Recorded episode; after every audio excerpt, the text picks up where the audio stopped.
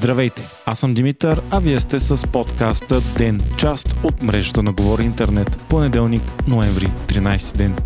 Васил Терзиев положи клетва като кмет на София на първото заседание на Общинския съвет. Това стана след като той спечели балотажа срещу Ваня Григорова с малко под пет хиляди гласа преднина. Тя пък обжалва резултатите пред съда, но той отказа да спре встъпването в длъжност на Терзиев. деветнайсет от двайсет и четири районни кметове пък също са на Продължаваме промяната, Демократична България и Спаси София, които бяха обединени за тези избори. Най-голямата сила в Общинския съвет също са те, като имат двайсет и три от шейсет един съветници. Обединението обаче със сигурност ще трябва да работи със своите доскорошни опоненти, ако иска да прокарва решенията си. ГЕРБ имат четиринайсет съветници, а БСП девет. Още на първото заседание се видя, че на първата сила в София няма да е лесно в Общинския съвет, след като предложението за председател на съвета Борис Бонев не бе прието след две гласувания. Той получи двайсет и три гласа на своята коалиция, но нито един от другите партии, като за избиране са нужни трийсет и едно.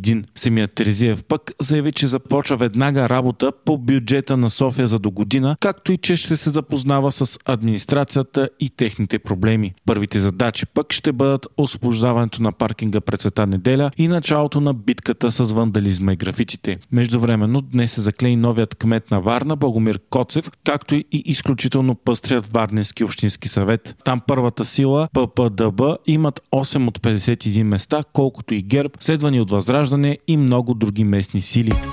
Конфликтът в Газа продължава. Израелската армия продължава сухопътната си операция и бомбардировки на ивицата с цел тоталното елиминиране на Хамас. Според палестинските власти, вече над единайсет хиляди души са убити във войната, като над четири хиляди и петстотин от тях са деца. В много държави в Европа пък се водят големи протести и шествия, свързани с войната в ивицата. В неделя над сто хиляди души излязоха в Париж на шествие срещу зачестилите прояви на антисемитизъм, провокирани от войната. В събота пък над триста хиляди души се включиха в пропалестинско шествие в Лондон и призоваха за прекратяване на огъня. Това дори доведе до уволнението на министра на външните работи на Великобритания Сюела Бравърман заради искането и за отмяна на пропалестинските демонстрации и позициите й, свързани с конфликта, определени като антимигрантски и антипалестински.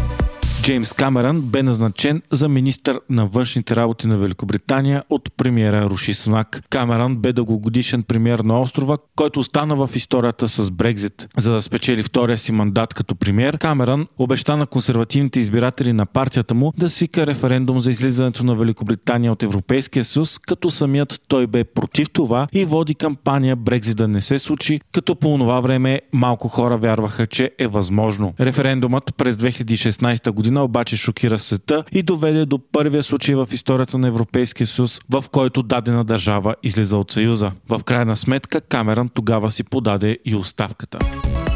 Вие слушахте подкаста Ден, част от мрежата на Говори Интернет. Епизодът подготвих аз, Димитър Панайотов, а аудиомонтажът направи Антон Верет.